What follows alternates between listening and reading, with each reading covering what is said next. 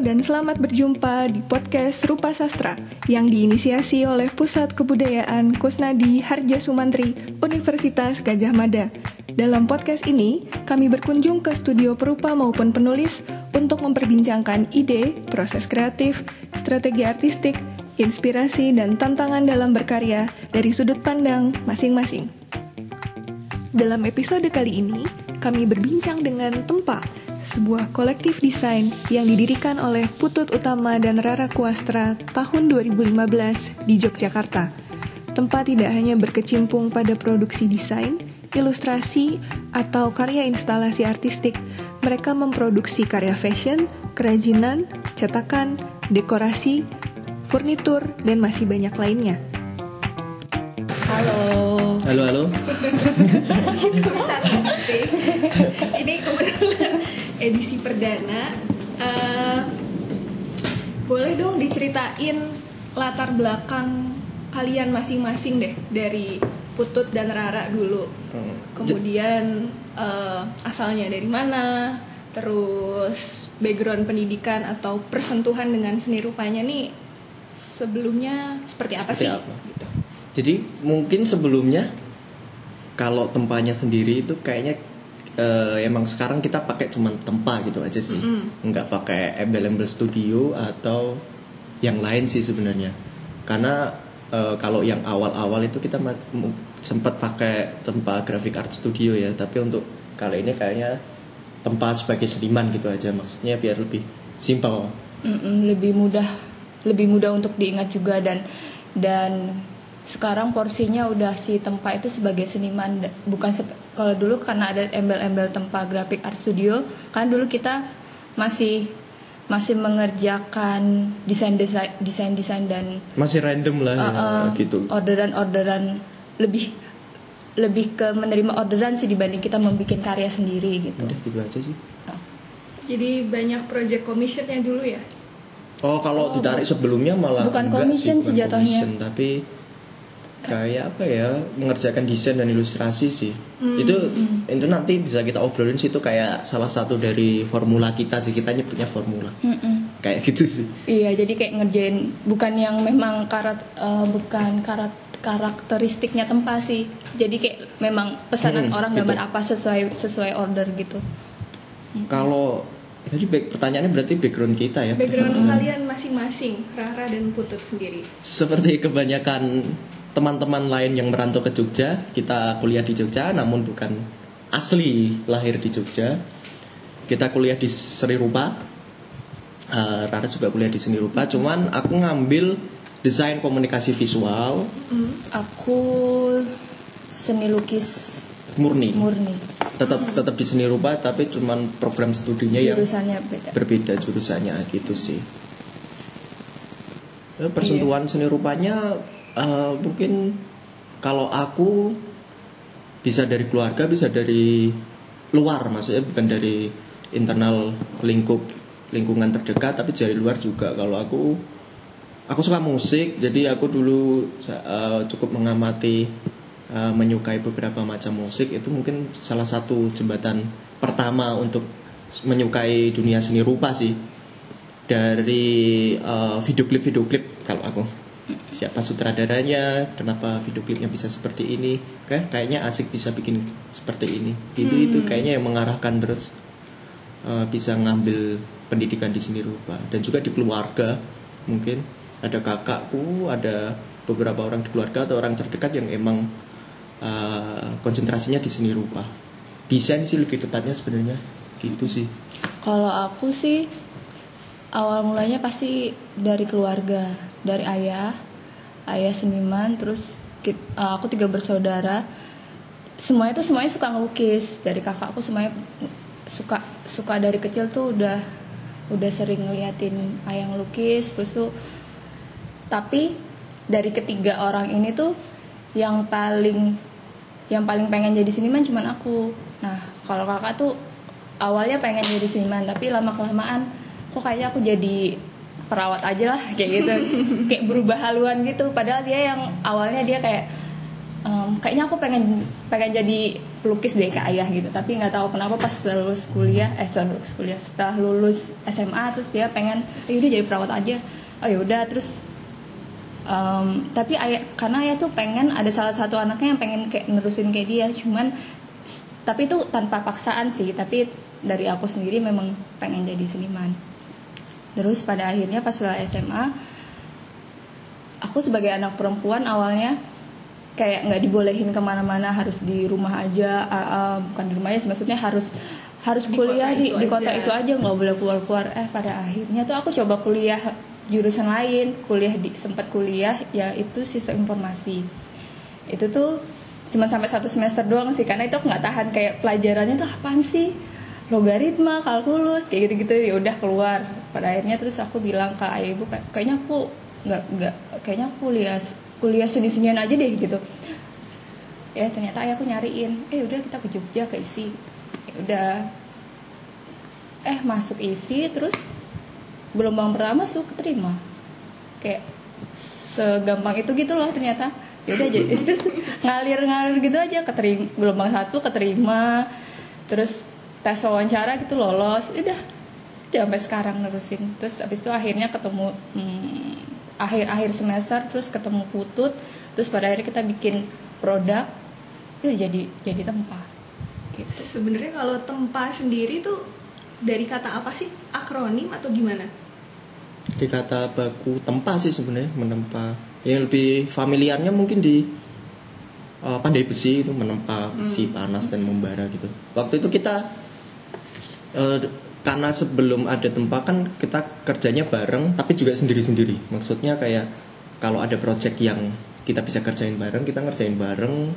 Kalau sendiri-sendiri sih aku masih ngerjain ilustrasi. Kebanyakan ilustrasi sih desain untuk ilustrasi kaos atau merek-merek aparel atau clothing atau band bikin artworknya kayak gitu. Awalnya aku masih ngerjain itu sih selama kuliah ya. Hmm. nyasarnya malah seperti itu. Padahal sebenarnya cita-cita cita-citaku masuk seni rupa itu mau main musik tapi di seni rupa. Eh, karena aku Berbanding eh, terbalik sama aku ya, salah satu produk yang menikmati awal-awal eh, generasi kedua MTV di awal 2000-an ya Hmm. di situ. Jadi kayak kok banyak band-band bagus yang yang backgroundnya mereka itu pendidikannya seni rupa kayak gitu. Nah ketertarikan itu utama sih. Ya salah satunya kalau kita ngerti ya band-band yang dari IKJ awal-awal 2000-an itu kayak cukup menginspirasi sih untuk masuk di dunia seni rupa.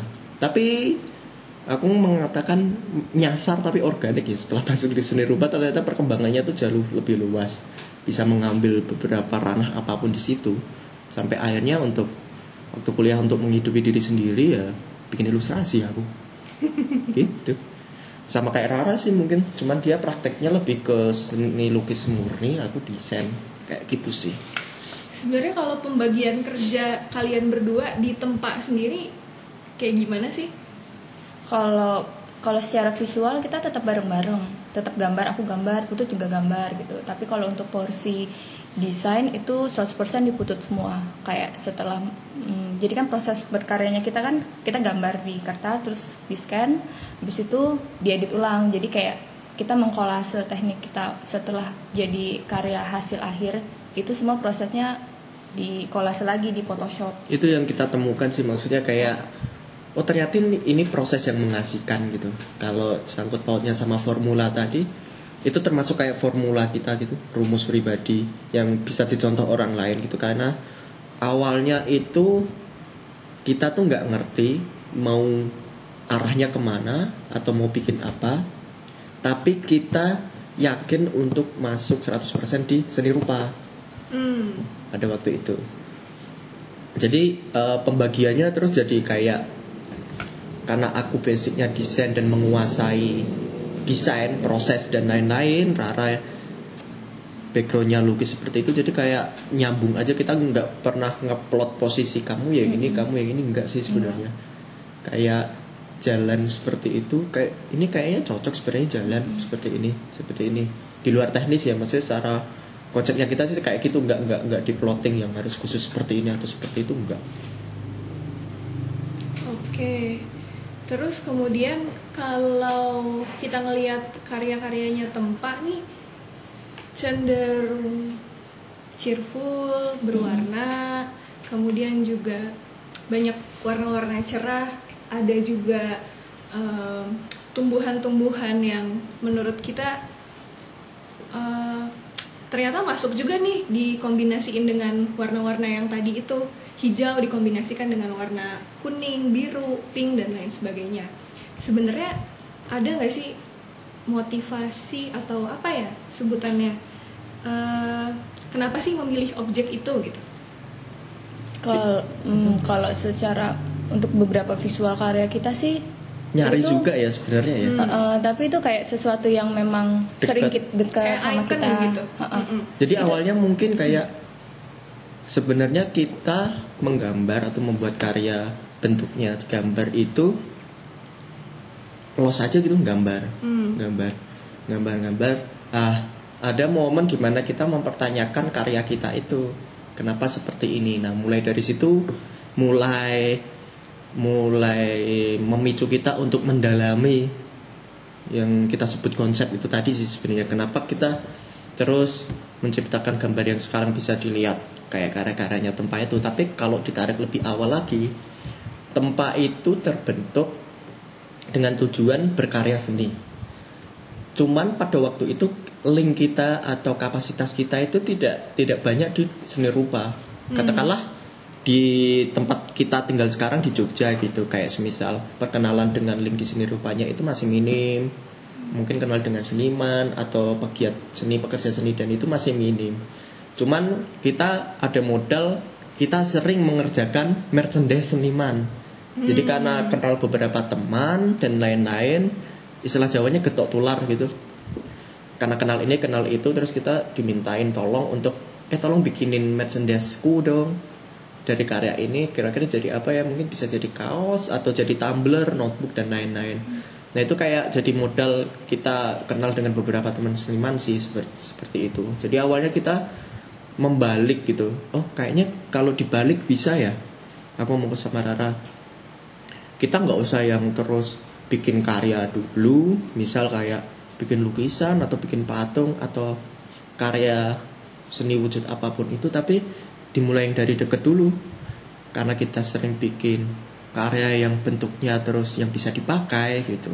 Awalnya kita bikin scarf gitu. Iya. itu kita mikirnya kayak aku sama Rara apa ya kanvas yang besar yang bisa memuat gambar-gambar kita berdua? Hmm. kain yang lebar gitu. Terus kenapa nggak dibuat scarf aja ya? Udah deh beraniin bikin scarf gitu.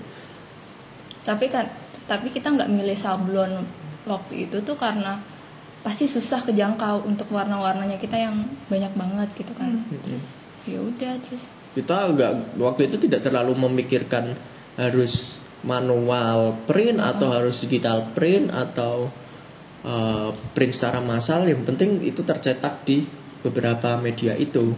Dari scarf itu terus sebelumnya kita bikin notebook. Jadi uh, gambar kita biar bisa orang tahu tuh caranya gimana ya. Cuman sesederhana itu sih. Terus aku bikin notebook bikin alat bindingnya sendiri kita motong kertas sendiri. Jadi kayak blank book itu uh, notebook kosong cuman covernya itu dari gambar Rara waktu itu. Karena waktu itu belum ada tempat masih pakai Rara istilahnya kayak bikin usaha sendiri namanya Rara gitu bikin notebook. Nah mulai dari situ terus ketika idenya udah dijadiin nama aja satu bentuk studio kreatif lah apa gitu. Akhirnya kita bikin itu sih. Rumusnya kita istilahnya nyerangnya gambar-gambar kita diketahui oleh orang sesederhana itu sih sebenarnya. Kita memerin karya tapi tidak di galeri atau di jalan kayak teman-teman street art gitu. Menarik sih, mamerin karya di jalan tapi bukan street art gitu ya. mm-mm. Eh, eh, maksudnya karena kita tahu yang paling dekat dengan kita apa bikin merchandise saja jadi kita nge- ngenalnya nggak nggak nggak dipamerin di galeri atau nggak dipamerin di jalan atau secara digital dan lain-lain jadinya produk gitu Hmm. sih sebenarnya Justru mm, kalian persentuhan awalnya malah dengan eh, produksi merchandise itu dulu ya. Heeh, Mm. heeh. Jadi kita kebalik sih. Heeh, gitu. ke- dibalik ya Dibalik, kebalik dan dibalik, dibalik ya. Nah itu terus jadi kita jadi mikir oh ini kayaknya formula baru sih. Mungkin sebelumnya sudah pernah ada, cuman kayak asik di- dilakukan. Biasanya kan kalau seni eh, melukis dulu bikin karya setelah beberapa tahun terus eh karena ada beberapa orang yang tidak bisa membeli karya karya seninya terus bikin merchandise-nya biar terjangkau dan lain-lain. Kalau kita aku ngobrol sama Rara oh ternyata dibalik juga bisa sih caranya seperti itu cuman awalnya karena kita nggak punya link kita nggak punya ini nggak punya itu ya udah dia bikin produk aja biar semua orang ngerti gambar kita nggak meskipun tidak dipamerin di galeri dan lain-lain gitu aja sih Ya tapi kalau untuk bentuk visualnya sendiri kadang orang pasti ngelihat kenapa tanaman, kenapa tanaman kayak gitu-gitu itu tetap kita balik lagi dari kebiasaan kita yang paling dekat sama kita gitu. Mm-mm. Dari secara personal kita suka tanaman gitu. Terus kayak ada satu kayak punya momen sebelumnya yang itu tuh deket banget kayak aku orang tua aku yang suka nanem-nanem gitu. Pokoknya punya punya punya halaman lah di depan rumah gitu untuk tanaman. Nah jadi itu yang aku bawa di setiap eh di setiap karya-karya kita juga gitu. Kayak benda-benda sehari-hari kayak gitu sih. Kayak kayak lebih banyak juga beberapa momen-momen sebelum-sebelumnya. Mm-mm sih. Jadi kayak waktu itu pernah ngobrol sama Rara waktu balik lagi ke bikin buku notebook itu.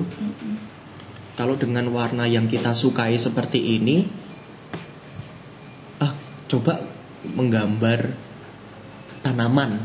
Tapi nggak nggak semata gambar tanaman sih, lebih ke gimana caranya memotret sebuah lanskap sih. Lanskapnya itu bisa kayak memotret sebuah ruangan, memotret di luar ruang atau yang lainnya Hmm. Tapi eh, di dalam situ sebuah ruangan itu ada tanamannya ada benda lain dan lain-lain seperti itu sih Seperti memotret interior ruangan ya gitu. seperti itu sebenarnya Ah, ah.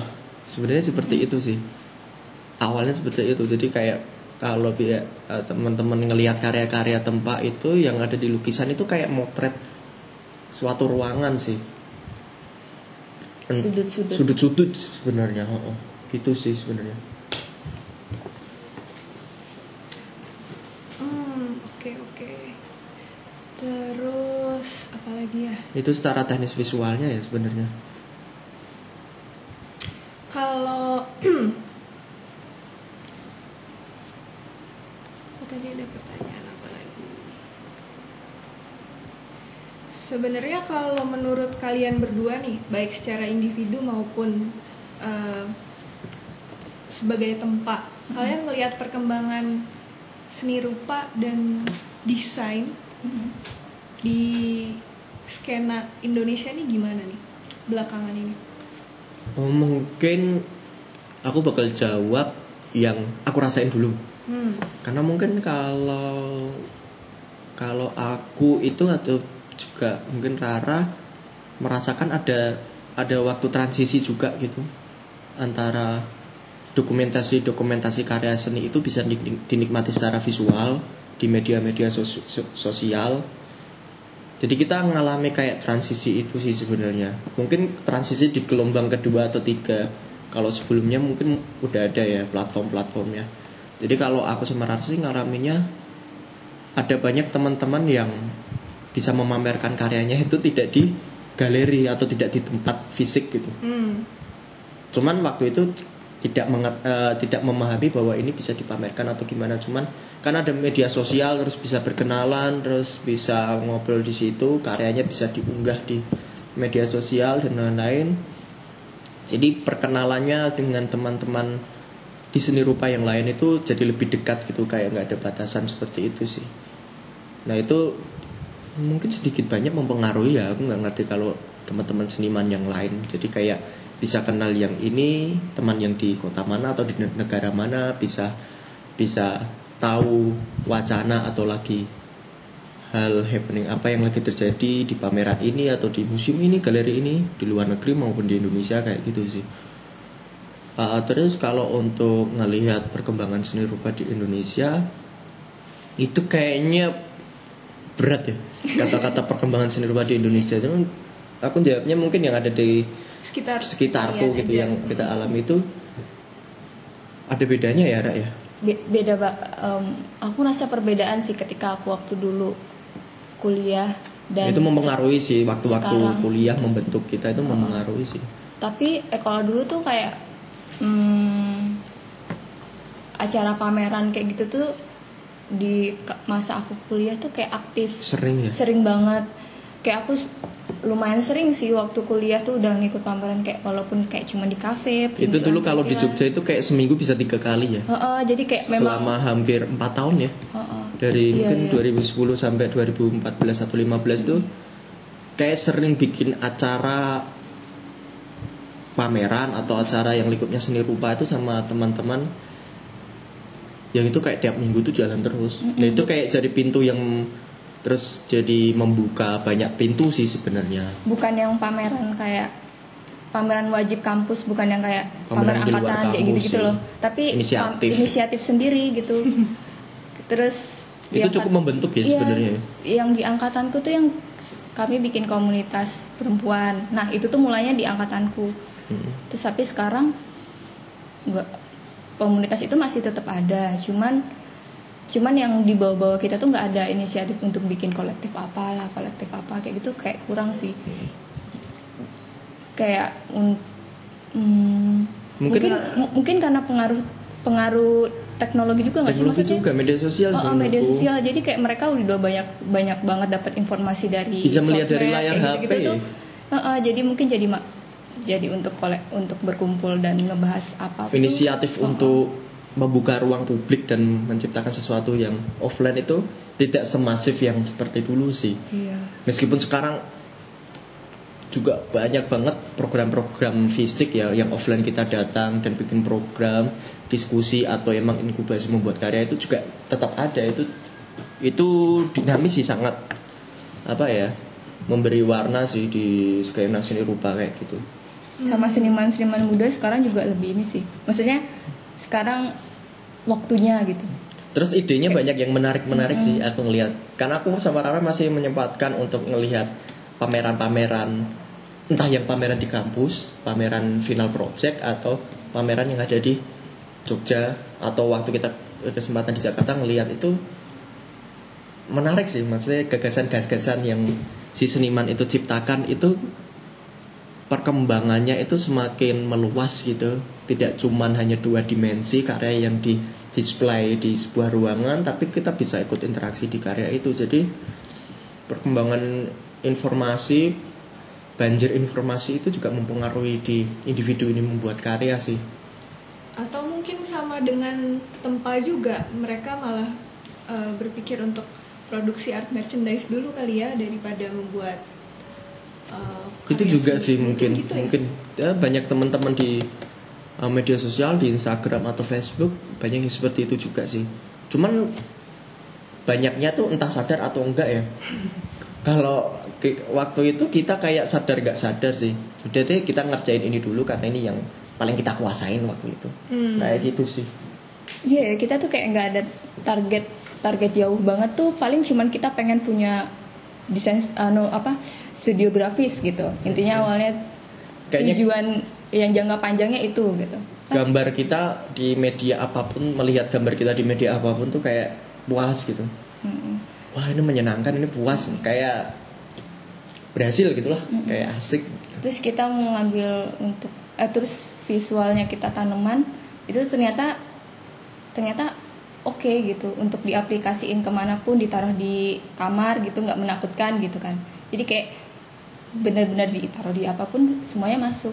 Hmm. nggak karena hmm. nggak jatuhnya bukan cute bukan gitu tapi general banget gitu loh semuanya bisa karena kita juga masih bersinggungan dengan dunia desain Hmm. campaign Iya. bahasa-bahasa di agensi itu kita masih bersinggungan banget sih sampai sekarang karena beberapa karya kita atau kita membuat karya itu selain untuk dipamerin di galeri atau di program seni rupa lainnya kita juga bikin karya yang bersentuhan langsung dengan publik gitu Nah, berkenaan dengan itu tadi tuh, media, visual dan karya untuk publik itu tadi. Hmm. Teman-teman Tempa kan eh, sempat mengerjakan beberapa project eh, project ini ya tematik atau project iya iya commission benar gitu. benar benar Nah, em, waktu mengerjakan project itu tuh bagaimana sih permintaan dari dari klien, terus kemudian juga visual-visual tempat kan sudah sangat khas ya gitu. Terus ada juga material-material yang kelihatannya agak susah gitu seperti misalnya dari terbuat dari kayu, dari kuningan atau dari dari besi gitu. Nah, itu tuh kalian eksplorasinya gimana tuh untuk memenuhi tantangan itu? Eh, kalau di material, kita ngomongin material gitu misal. Kalau ngomongin material dulu mungkin atau ngomongin ide dulu. ide dulu ya kali ya. Iya, brainstorm idenya gimana sih supaya eh, kreasi kalian nih inline sama kebutuhan si klien itu Baik. tadi. Kalau ide sih, kalau dari awalnya kita sebenarnya pengalamannya nol sih di misal membuat karya yang tematik atau emang dikomisikan untuk membuat karya itu emang pengalamannya sangat nol. Jadi kita waktu itu emang eh, kita sangat menjaga portofolio. Hmm. Jadi kalau ada orang di luar sana yang minta portofolio kita emang kayaknya aku sama Rara ngerjain portofolionya itu dengan baik. Karena waktu itu kita belum punya website. Karena kita mau mengunggah apa di website karena belum punya konten kan dasarnya seperti itu ya. Makanya kita bikin portofolio yang udah kita kerjakan. Nah, dari situ mungkin banyak eh, orang yang di luar ngelihat karya kita di produk, terus ng- ngelihat karya kita di galeri dan lain-lain karena waktu tahun 2017 awal itu kita kayak memutuskan oke tahun 2017 ini kita kayaknya mencoba untuk full bikin karya deh. Itu di 2017 sebenarnya. Dari 2015 yang karya kita bentuknya adalah produk yang bisa dipakai. 2017 itu kita bikin balik lagi deh kayak dulu waktu di pertengahan kuliah kita bikin gambar lagi kita nyobain deh di kanvas kita nyobain deh di kayu kita nyobain deh di kain kayak gitu. Kita nggak ngerti terus tiba-tiba ada tawaran beberapa tawaran oh pameran di sini deh pameran di situ. Ya, terus bikin program di acara pameran ini deh gitu-gitu itu kayak datang aja sih waktu itu di 2017 sih.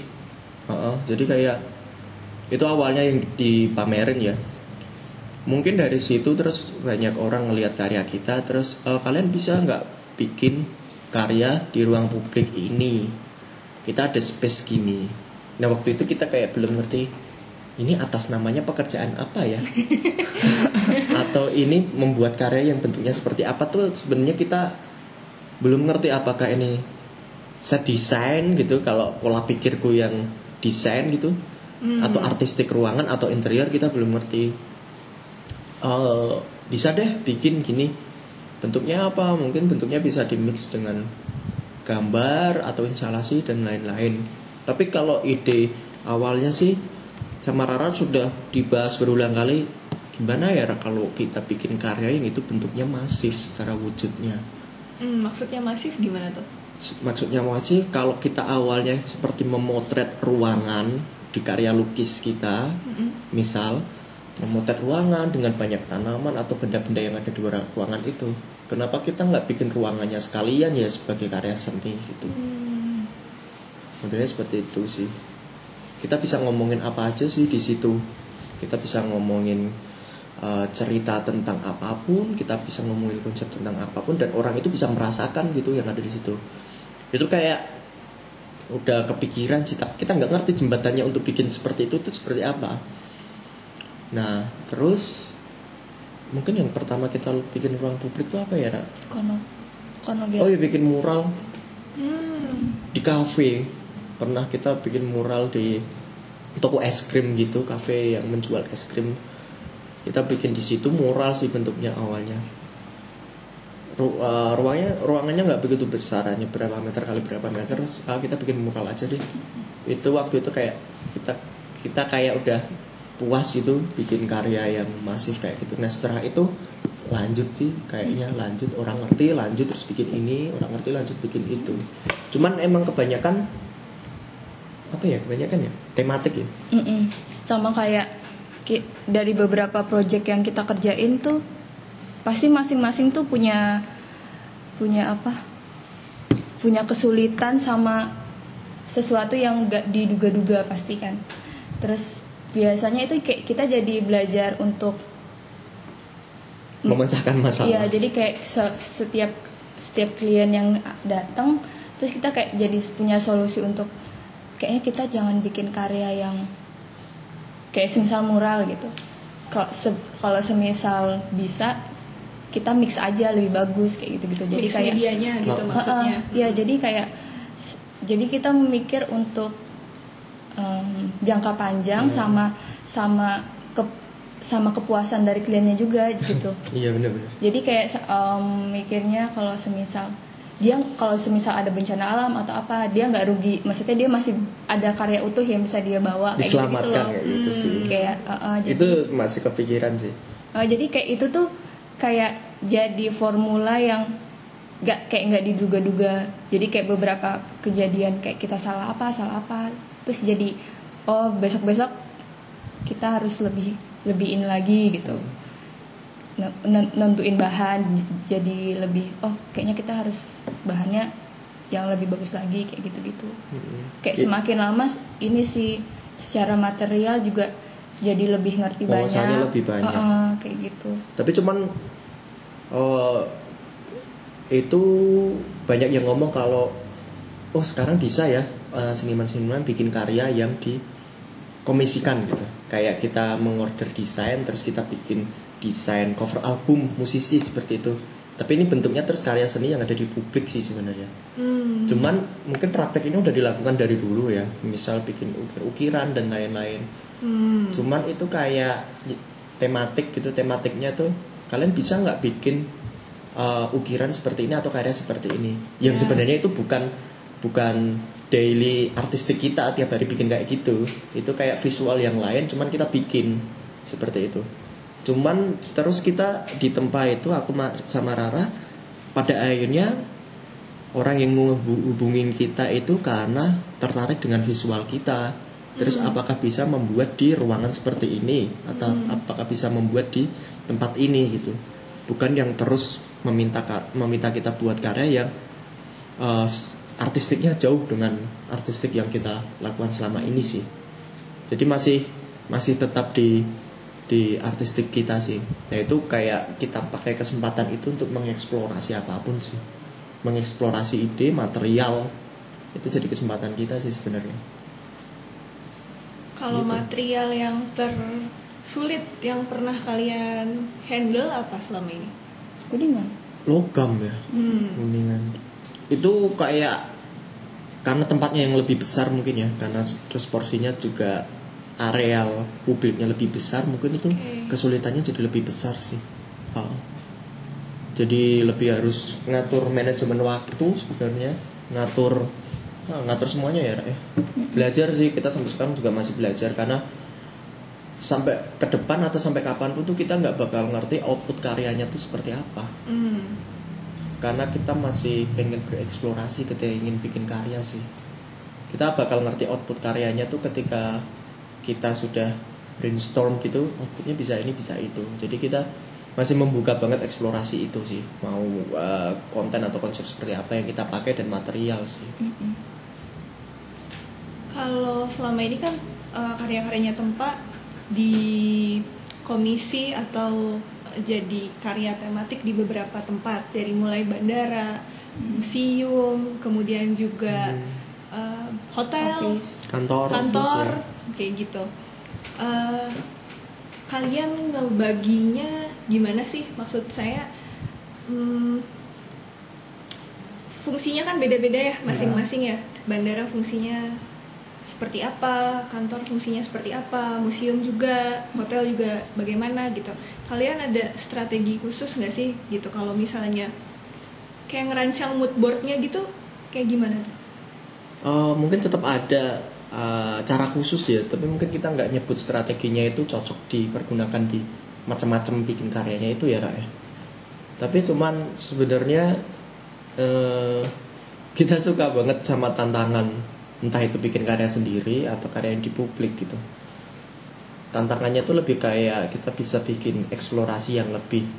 Cuman untuk karya di publik itu kita lebih ke bagaimana caranya bikin karya itu tuh sustain gitu umurnya. Hmm. selamanya gitu umurnya panjang gitu.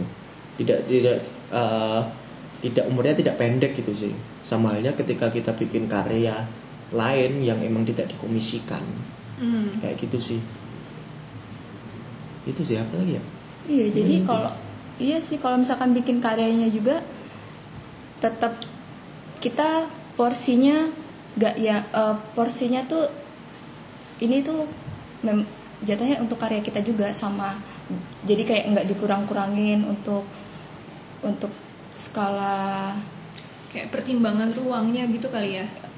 Oh, Iya itu, sih. itu bisa, Bisa. sama pertimbangan kita untuk pasti ini kan akan dipakai orang banyak terus tuh disentuh orang iya disentuh orang kayak Gitu-gitu. gitu-gitu. Jadi kita porsinya jauh lebih banyak eh, secara material kayak gitu pertimbangan-pertimbangannya jauh eksplorasi lebih banyak. medianya lebih Oh, kuat ya setiap kali bikin karya itu mungkin lebih Hmm. kuat seperti itu cuman aku nggak ngerti ya asik atau uniknya tuh karena kita ngejalaninnya organik gitu kita nggak pernah nodong wah setelah ini harus bikin ini Ra. setelah sini harus bikin ini karena tiba-tiba eh, kita bisa bikin ah kita kayaknya bisa bikin ini deh.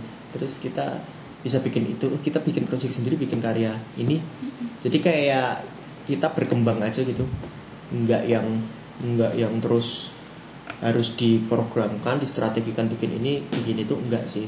Nah, di situ kita menikmati sekali proses itu sih keorganikan itu. Maksudnya organiknya tuh nggak nggak serta merta kita melepas semuanya tapi kayak mengalirnya itu bisa tertata gitu kecepatan alirannya gitu nggak yang harus di seperti ini seperti ini seperti ini enggak Tapi Karena- paling seru ini sih kayak kerja commission sih.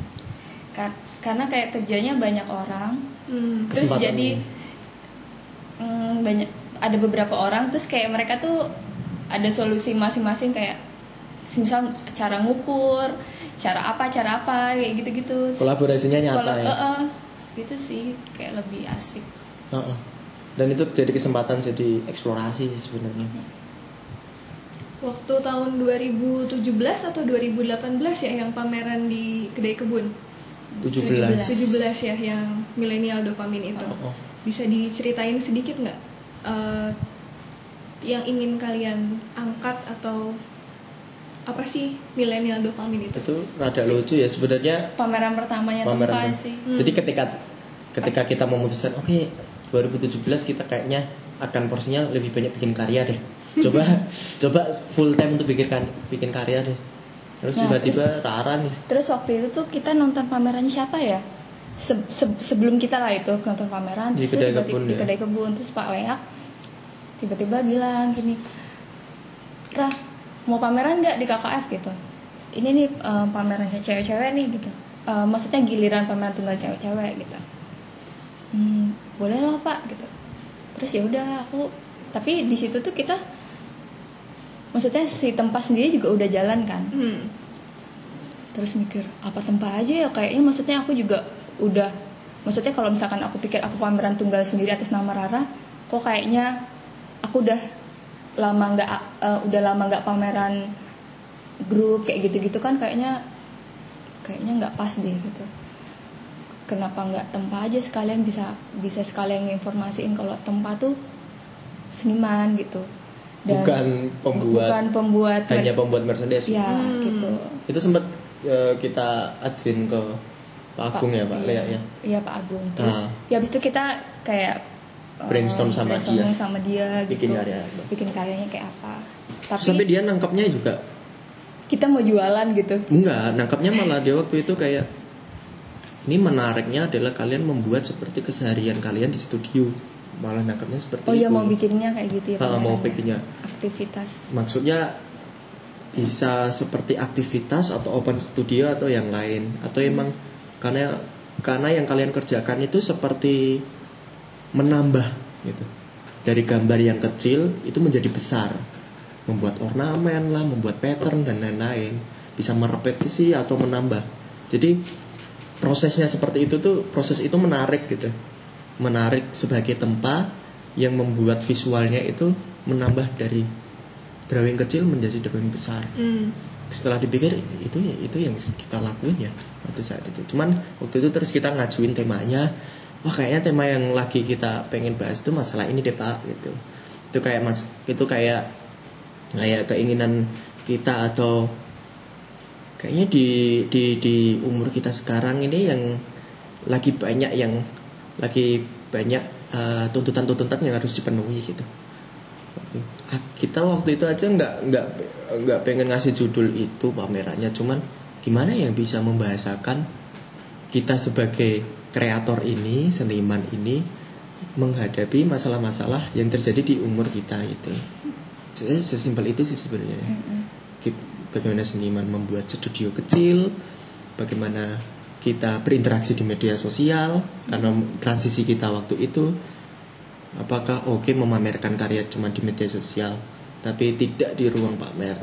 Seperti itu Eh, apakah banyak pertanyaan sih sebenarnya waktu itu apakah perlu studio apakah perlu sebuah rumah sebenarnya nah, itu kayak cikal bakal kita membahas tema-tema rumah sih sebenarnya Mm-mm. waktu pameran milenial itu pamer kali itu pertama kali Oh. karena kita lebih banyak membahas konsep sebuah rumah sih dan orang di dalamnya sebenarnya rumah itu bisa macam-macam ya Akhir-akhir ini. Mm-mm. Tapi kalau tapi pas yang pameran pertama itu tuh secara em, hasil akhir karyanya juga nggak jauh-jauh dari kebiasaan kita waktu itu yang kita bikin produk itu kan. Jadi kayak kita bikin karyanya Dicetak. dicetak. Jadi kita bikin karpet ya bikin karyanya tuh nggak ada yang lukisan gitu loh. Lukisan Drawing. cuma drawing ini doang. Heeh. Yang lainnya ya di print. Nah, kayak kita nggak mau ah kita nggak ngerjain lukisan kok ngapain harus memamerkan lukisan gitu yang kita kerjain waktu itu drawing kita nyetak nyetak kita bikin karpet kita mainan clay kayak Iya, gitu ya iya. kita pamerin itu jadi kayak seperti memindah studio ke ruang pamer cuman sudah ada hasilnya karya jadi kayak gitu sih sebenarnya milenial dopamin itu lebih membahas hal-hal yang dis hal-hal yang jadi Dialami. dialami seperti itu Oke. Terus kalau tadi ngomongin soal rumah gitu ya, Hmm. eh, apa sih pesan yang mau dibawa tempat melalui karya-karyanya selama ini gitu? Apakah si tema tentang rumah ini ada di setiap karyanya tempat, baik itu yang commission eh, tematik Hmm. maupun yang merchandise? lebih banyak di karya seninya. Mm-mm. Karena- Kalau di ya karena kalau di produk merchandise kita sekarang udah udah mulai kepisah sih antara maksudnya kayak idealisnya kita tuh kita udah nggak bawa ke tempat lagi udah nggak bawa ke made by tempat lagi. Jadi made by tempat udah porsinya udah untuk produk aja. Udah brand gitu aja sih kayak Udah memang berbeda. mengikuti em, marketnya apa kayak gitu-gitu bukan yang karena di 2018 akhirnya yang merchandise kita kita pisah namanya made by tempat meskipun tetap ada embel-embelnya tempat tapi arahnya udah kita bikin beda sih. Iya kayak nggak pengen jatuhnya kayak art merchandise gitu pengen. nggak pengen nggak nggak pengen, sih. akhirnya. emang murni me- sebuah merek Mm-mm. sebuah merek yang bisa Sebuah dipakai yang bisa dipakai. Iya. Mm-mm. Hmm, mungkin nggak terbatas di fashion aja ke depannya kayak gitu sih itu 2018 sih iya dan itu kita pisah aja sih sebenarnya kalau tema-tema rumah itu kayak kita tuh bisa ngo- ngomongin beberapa hal yang yang kunci keywordnya itu rumah gitu menurut kita. Kita bisa ngomongin tentang kita sebagai seniman teman-teman yang sebagai seniman yang itu residensi dari satu tempat ke tempat lain satu negara-negara lain. Kita ngomongin ngomongin karyanya itu dalam bentuk rumah itu bisa. Ya gitu kita bisa ngomongin kultur pribadi yang harus tuntutan punya rumah fisik itu juga bisa. Itu kayak kayak apa ya Oh, kita ngambil yang de- kita ngambil personal yang paling dekat terus dari situ kita kayak bisa ngomongin apa pun sih dari situ. Intervensi intervensi apa pun bisa kayak diomongin di ngomongin sebuah ruang gitu. Baik itu ruangnya fisik ataupun enggak ya. Kayak itu jembatan kita ngomongin sih. Ya kita selalu ngomongin itu istilahnya rumah gitu. Maupun fisik atau enggak gitu kayak apa ya kayak karya apa ya karya yang terakhir kita bikin itu ya? Time capsule. Time capsule itu itu tuh sebenarnya karyanya bisa dibawa ke mana pun gitu. Bentuknya koper hard case gitu. Ya bisa balik lagi karena aku suka musik terus alat musiknya di hard case gitu. Kayaknya oh idenya tetap ada ya dari musik itu. Bahwa rumah itu bisa dibawa, dibawa ke mana pun. Konsep utamanya seperti itu sih bisa nomaden. Yang kita sebut rumah itu tidak ju- tidak hanya rumah yang bentuknya fisik sih ya. Tapi orang yang kita sayangin itu bisa disebut rumah. Di karena kita eh, karena kita bisa disebut rumah. balik ke orang itu atau misal suatu tempat gitu pantai yang kita sukai kalau kita ke pantai itu kita ngerasain di rumah atau di kota. Paling sering kan di kota ya. Kayak kayak kita kayak aku sama Rara yang bukan lahir di Jogja aja kayak merasa bahwa rumahku di Jogja. Hmm. Mm-mm. itu kan sebuah kota ya. Ruangnya tuh besar kota gitu. Nah kita lagi asik ngomongin itu sih sebenarnya. Nah lebih khususnya terus ngomongin sebagai seniman bentuk fisik sebuah studio atau kerja nomaden itu seperti apa ya? Kayak gitu sih ngomongin itu sih lagian sekarang. Gitu. Oh iya, kalau Putu sendiri kan juga tadi eh, punya band juga. Eh, itu berpengaruh nggak sih style tempat ke bandnya kamu maupun eh, corak di band, musik di band itu ke visualnya tempat? Eh, berpengaruh sih sebenarnya. Eh, awalnya itu karena musik yang aku mainkan itu sebagian besar tuh musiknya arah-arahnya kalau nggak di area metal, di area hardcore gitu, hardcore musik keras. Jadi beberapa artwork di skena itu itu tidak ada yang warna-warni Nah, pasti pertanyaan itu. Cuman aku menemukan seniman atau ilustrator yang mengerjakan karyanya itu untuk musik-musik metal. Dan aku akhirnya tertarik di areal itu. Jadi musik-musik seperti doom metal atau musik-musik eh, iya doom metal sih, heavy metal yang lebih ke doom gitu. Banyak artwork artworknya itu yang lebih seperti lukisan ya aku lihatnya. Banyak banyak banyak pelukis yang yang mengerjakan karya-karya cover album berbagai band itu. Nah mulai dari situ aku kayak menemukan bahwa oh ternyata ini jembatannya. Bahwa artwork eh, musik musik metal gitu musik rock itu tidak hanya hitam putih dan tengkorak tapi ada hal lain di situ gitu. Mungkin bisa aku sebut kayak Harry Rupert eh, yang masih main band sekarang mungkin mungkin John Beasley dari Baroness. Dan mereka kan tetap backgroundnya seni rupa. Lukis mungkin atau ilustrator yang membuat karyanya tetap dicat air tidak hanya tengkorak-tengkorak dan lain-lain hitam putih tapi juga seperti lukisan gitu. Nah, aku menemukan itu. Dan itu sedikit banyak aku aku jalanin di tempat sih sebenarnya. Heeh. kalau kalau mau ngerti mungkin ini baru aku ngomong beberapa judul di karya tempat itu tempat selalu mencomot bentuk matahari di setiap karyanya. Karena itu kayak merepresentasikan sebuah lanskap ya. Hmm, sebuah lanskap tuh ada horizonnya garis horizon di tengah terus ada matahari dan lanskapnya yang itu itu tuh aku selalu menget- eh, mengetik judul yang ada tulisan sun mataharinya itu menggunakan dua huruf M. Hmm, S U M N. Itu karena aku seneng sama Sun U sih sebenarnya. Band instrumental jadi kayak nggak jauh-jauh gitu.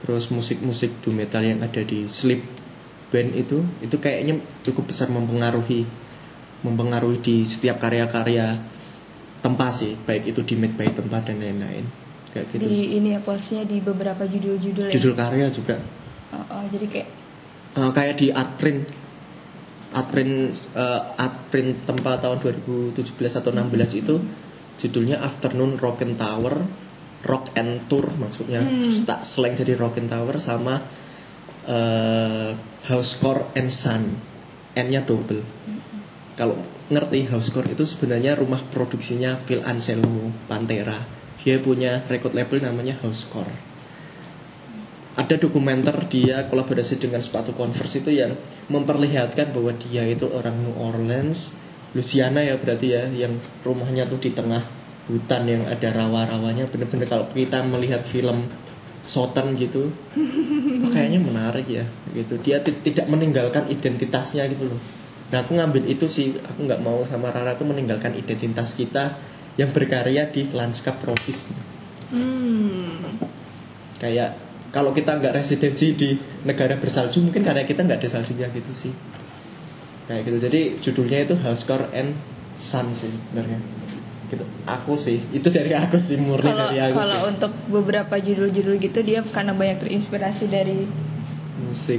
musik. Jadi kayak memang apa ya, kayak ide judul-judulnya tuh beda gitu kayak kemar yang dia bikin judul Servant of Satan. Gitu, Satan kan. untuk produk made by Tembak Iya. Beberapa judul-judul putut sih. itu tetap tetap terpengaruh dari musik sih Uh-uh. sebenarnya nggak jauh-jauh kayak gitu sih iya kalau judul-judul yang lain ya mesti lebih lebih luas ya cuman pasti ada satu judul yang aku nggak jauh dari inspirasi musik sih sebenarnya gitu sih sama beberapa font juga kita bikin sendiri ya. Kamu bikin sendiri ya? nah font Font-font. Font yang Pengaruh. di- oh. font yang iya, jadi di kayak peng- pengaruh metal-metalnya juga ada. Jadi kayak fontnya tuh bentuknya juga di tengah-tengah antara metal dan normal gitu. Heeh. Dibikinnya. Karena sebenarnya garisnya itu tipis ya, kayak garis start dan finish ya. Start di depannya, finish kan di belakangnya ya. Jadi kalau mis banyak sih sebenarnya yang tanya, Mas Putut suka metal, kamu suka metal, kenapa kok kok gambar-gambarnya seperti ini? Malah aku yang agak bingung Mas deh. Yang aku contoh atau ikuti kan misal kayak Eric Rupert atau John Beasley kan juga gambarnya seromantis itu.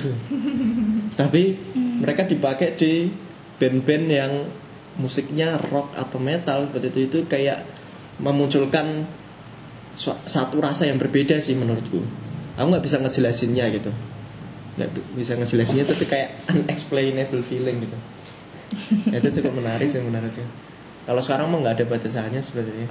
Kalau orang yang ngelihat ini psychedelic gitu, warna-warnanya psychedelic padahal arahku sebenarnya nggak ke situ. Kayak gitu sih.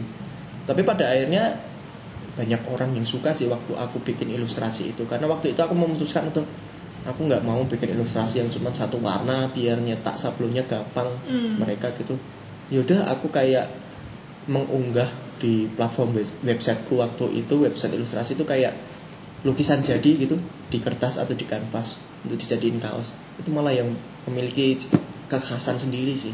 Dan waktu itu nggak jauh beda sama tempat sih karya-karya ilustrasinya. Hampir sama secara warna. Karena yang bisa nyatuin aku sama Rara kayaknya warna deh. Gitu sih sebenarnya. Warna-warna yang itu tadi ya yang bukan psikodelik kamu nyebutnya warna-warna apa yang bisa menyatukan kamu dan Bara menyolok mata sih. Menyolok aku lupa sih. Karena waktu kuliah tuh juga memang karyaku memang udah warna-warni dan Iya. bukan warna.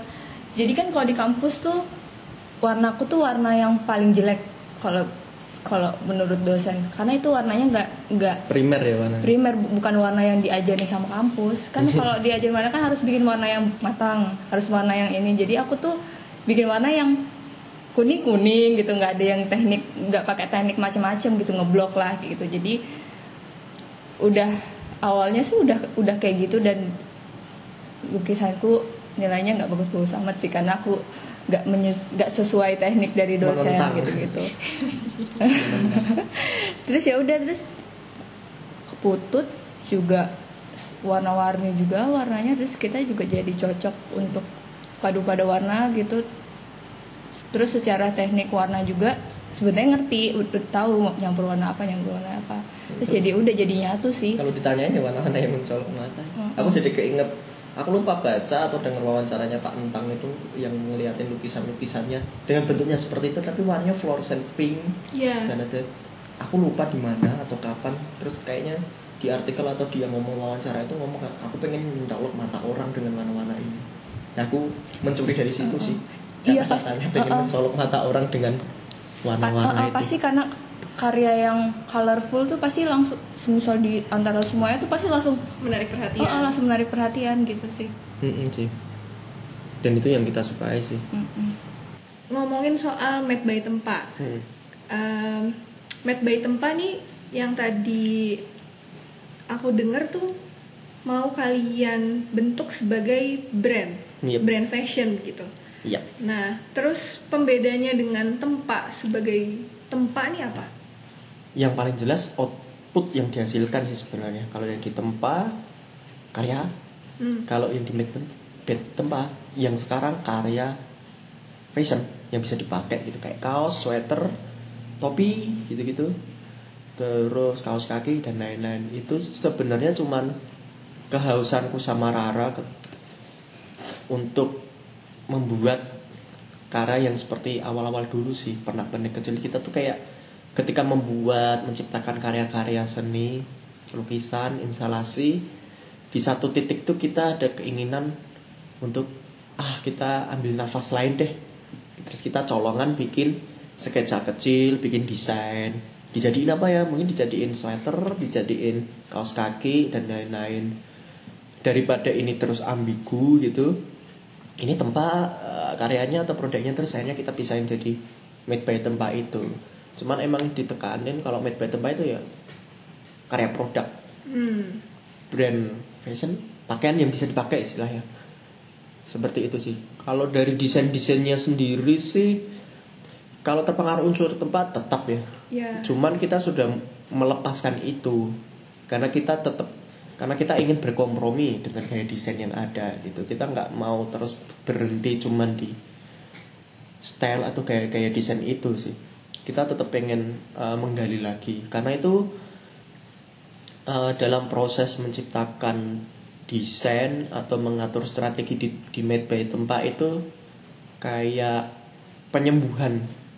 Lebih kayak terapi penyembuhan ketika kita jenuh atau kita bosan di tempatnya sendiri sebenarnya. Segampang itu ya? Sama kayak bikin mat by tempat tuh kayak nggak ada beban sih lebih kayak nggak ada beban untuk santai. Sa- lebih santai Lebih- gitu. Mungkin kalau untuk bisa kita membedain dari produk lain di mat by tempat ciri khas ciri khasnya sih. Karena mungkin Kalau- kita punya bekal di bedanya dengan brand lain ya? Mm-mm. karena kita punya bekal di tempatnya sebagai seniman jadi kita di jadi seniman itu tuh kayak kita ngerti untuk komposisi artistik kayak gitu-gitu mungkin itu yang bisa kita bawa di made by tempatnya jadi kayak memang bukan bukan di desainnya pun kita nggak yang Mm-mm. di pasaran banget gitu sih jadi udah nggak nggak melulu masalah art, art merchandising sih Iya. dari karya tempat dicomot untuk dijadikan produk udah nggak itu sih udah udah enggak. penekanannya udah nggak di situ bukan karya diceplokin ke t-shirt. bukan Bukan, bukan bukan, bukan, enggak. bukan. Kita bikin desain lagi gitu. Bikin desain bikin baru desain, ya. desain baru. Jadi ini pertanyaan yang apa tuh susah dijawab tapi pembedanya dengan merek serupa yang lain gitu. Eh, kalau pembedanya sih kita masih percaya di visual sih sebenarnya. Kita masih percaya di visual apa yang diproyeksikan di produk-produk kaos atau sweater kita didukung dengan materialnya kayak gitu. Hmm. kalau semisal untuk di outer misal jacket atau sweater sih kita sampai sekarang belum belum pernah main print sablon ya. Kita selalu pakai bordir.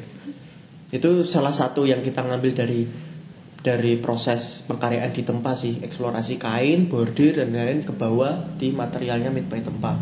Kayak gitu sih. Jadi mungkin pembedanya itu sih secara wujud wujud akhirnya produknya beda dengan yang di tempat sih. Sebenarnya. Kalau kita ngeliat sekarang tuh ada tren brand kolaborasi sama seniman. Tapi sebelumnya juga seniman bikin merchandise. Heeh. Jadi seperti tumpang tindih gitu. Kalau kalian menyikapi itu gimana? itu masalah perputaran waktu sih menurutku jadi sebenarnya hal seperti ini udah terjadi sebelumnya cuman momentum seksinya tuh bakal keluar di tahun keberapa lagi ya hanya seperti itu sebenarnya. Sama dengan kayak gaya desain sih. Gaya desainnya selalu berputar. Saat ini akan mengacu pada 20 tahun yang lalu atau 10 tahun yang lalu bakal mengacu ke 30 tahun yang lalu gaya desainnya. Mungkin sebatas sebatas itu sih. Cuman perkembangannya lebih masif karena dibantu dengan eh, pertemanan-pertemanan yang lebih luas kayak dari media sosial terus orangnya ketemu. Si seniman bisa menciptakan produknya tidak cuman itu aja tapi arahnya bisa ke lain gitu. Produk misal produk interior atau produk lain. Jadi eh, prosesnya sama cuman perluasan perluasan generalisasi si produknya itu lebih luas aja sih sebenarnya sekarang. Kalau strategi marketingnya sendiri kalian gimana sih sebagai brand baru berapa tahun nih berarti Made by Tempa nih? 8 17 atau 8 18 ya? 18 ya dua, dua tahunan Dua ya. masuk tiga. ah. Masuk tiga tahun. Strategi marketingnya gimana nih untuk uh, bersaing dengan kompetitor yang sejenis gitu? Hmm, banyak ya kalau strategi marketing itu mulai dari iklan bisa karena kita melakukan itu terus pengolahan Feed Instagram. Feed Instagram juga bisa karena kita untuk saat sampai saat ini untuk perdagangan online-nya masih dari Instagram selain di Oh. offline. Oh. Tapi setelah setelah kita memperbaiki Made by Tempanya itu kelihatan banget kalau dari segi pemasukan Statistik. sta- statistiknya Beda itu banget. lebih bagus online. Lebih bagus Karena online. pada awalnya eh, kita bikin made by tempat itu masih ada embel-embel kita nggak mau merusak konsentrasi kita dibuat membuat karya seni. Ternyata itu penting, maksudnya kita kita membagi itu tuh penting. Akhirnya ketika kita membenahi manajemen dan membenahi marketing, selling dan lain-lain distribusi itu eh, di- eh, penjualan dari penjualan dari ide dan lain-lain itu bisa bertambah berkali-kali lipat sih menurut kita karena eh, tiga bulan terakhir ini kita lagi lagi benar-benar ngerombak manajemen dan lain-lain. Kayak penjualan online di push dan lain-lain itu sangat berbeda ketika kita hanya hanya sebelah mata untuk mengerjakan made by tempa. Jadi kita bisa kayak full time di made by tempa untuk mengembangkan ini sebagai sebuah brand yang berdiri sendiri. Karena gitu mungkin ada tambahan? Hmm, kayak mungkin lebih ke kita memang harus bikin strategi sih untuk untuk untuk secara pem- eh, statistiknya untuk bisa terus si brand ini tetap jalan. Itu kayak kita memang harus bikin strategi dari bi- dari feed, feed Instagram, story, terus dari dari konten feednya itu sendiri mungkin lebih lebih banyak lagi sih. Nggak cuman kita tampilin produknya terus doang tapi kita harus punya punya konten yang mungkin proses produksi tersusun. tersusun kayak gitulah terus kayak pro- proses produksi ka- karya eh sih karya proses produksi produknya tuh kayak apa kayak gitu-gitu sih. Terus sama menjalin relasi dengan kalau eh, bahasanya dengan retail kita menjalin relasi dengan toko-toko yang akan kita tuju semisal mengirimkan sampel produk dan lain-lain. Itu kayak memperluas distribusi aja sebenarnya sama kita juga mungkin lebih sering ini sih lihat-lihat akun-akun brand-brand apa yang udah bagus dan mungkin itu masuk ke referensi sih referensi Iya. kita untuk karena yang kadang lupa itu ini tuh bisnis Hmm. yang kadang lupa di sebelum kalau kita tarik yang lupa di embel-embel art merchandising tuh ini tuh bisnis jadi semua infrastruktur yang di situ emang harus saling jalan jalan bareng gitu dari produksi distribusi marketing itu harus jalan bareng sih sebenarnya. Itu yang penting. Kadang yang lupa dan kadang yang tidak dipahami. Lebih lanjut itu sih. Sama memang harus aktif terus sih. Kayak setiap hari memang harus ada uploadan. Setiap hari harus ada yang teknisnya harus ada muncul lah di di feed di story kayak kayak sponsor kayak gitu-gitu sangat membantu banget. Jadi kayak jangkauannya jauh lebih banyak dan dan ngebantu dalam proses penjualannya juga Hmm. Oke, kayaknya segitu cukup sih untuk saat ini. Oke oke oke. Iya. Terima kasih Rara Putut untuk kesempatan ngobrol-ngobrolnya. Thank you thank you. thank you